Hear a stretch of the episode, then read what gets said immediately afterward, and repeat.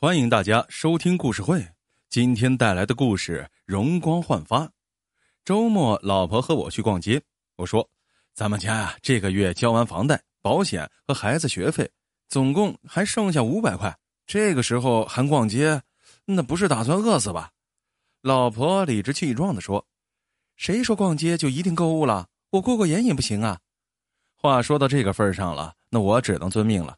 于是。老婆带着我一家一家的商店走过去，那过眼瘾就得挑高档的货来看。到时装店，他让人家把几千块钱的衣服拿来试穿，对着镜子是左摇右摆，然后问我怎么样。我能怎么样呢？只好硬着头皮看着他试穿那些无比漂亮的衣服。过了一会儿，我们来到一家化妆品的品牌店，老婆气质高贵，很能迷惑人。售货小姐把她当成了大款。很热心的为他推荐一款新上市的系列护肤品，还抹在他手背上试用。老婆假装征询我的意见：“老公怎么样？”我就故意把这款护肤品贬的是一文不值。过完眼瘾出了店门，老婆就夸我说我是一个伟大的演员。可是很快，老婆的神色有些黯然，她抱着我胳膊，仰头问我：“老公，你看我脸都粗糙了，有皱纹了。”要是真能用那种化妆品，那我的皮肤肯定不比二十岁的姑娘差呢。老婆原来是个美女，皮肤好的是不得了。可是这些年跟着我吃了不少苦，也受了不少罪，我有些难过。刚想说什么，老婆却自我安慰的笑了。不过这话又说回来，那些化妆品贵的主要原因就是广告效应。其实呀，本钱也没多少，就算用了，还真能返老还童不成？我知道老婆是怕我难过才这么说的，越发感觉对不起她。我坚决的说：“老婆啊，这些年咱也没有奢侈过，那就豁出去一次呗。我那儿啊有笔四千块钱的奖金要发了，到时候我就给你买一套这个化妆品。你敢？”老婆的眼睛一下子瞪圆了。咱还得攒钱供儿子上大学呢，你要是敢买，那可别怪我跟你急啊。老婆不是财迷。但是为了生活，早就学会了精打细算。他这反应也在意料之中。我赶紧举手投降，说不买。老婆这才转怒为笑。可不一会儿，我听他下意识的叹了一口气，我也叹了口气，心里暗暗下定决心。转眼就到了发奖金的日子，我买了化妆品后，来到老婆公司，打电话叫老婆出来。老婆出来后，一眼就看到我手上的化妆品盒子。他的眼睛就再也挪不开了，我笑着把盒子举了举，老婆的眼睛也随着盒子移动。就在这时，有一个冒失鬼从远处跑过来，一下子撞在我身上，我一个趔趄，手一松，这化妆品盒子掉在地上。那个冒失鬼说了一句对不起，就跑得无影无踪了。老婆惊叫一声，扑过来问我有没有被撞伤。这时我才醒悟过来，大喊道：“哎呀！”三千块钱，别让我抓住那个混蛋！抓住他，我让他好看。老婆打开盒子，只闻得一阵芬芳，几个瓶子都碎了，看上去老婆心也碎了。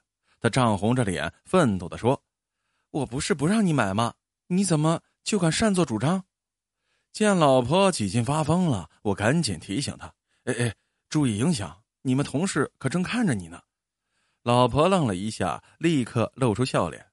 冲他同事笑笑，低声说了一句：“回家再收拾你。”然后拿起盒子想扔进路旁的垃圾箱，我赶紧一把拉住他：“三千多块钱的东西你就这么扔了，多可惜呀！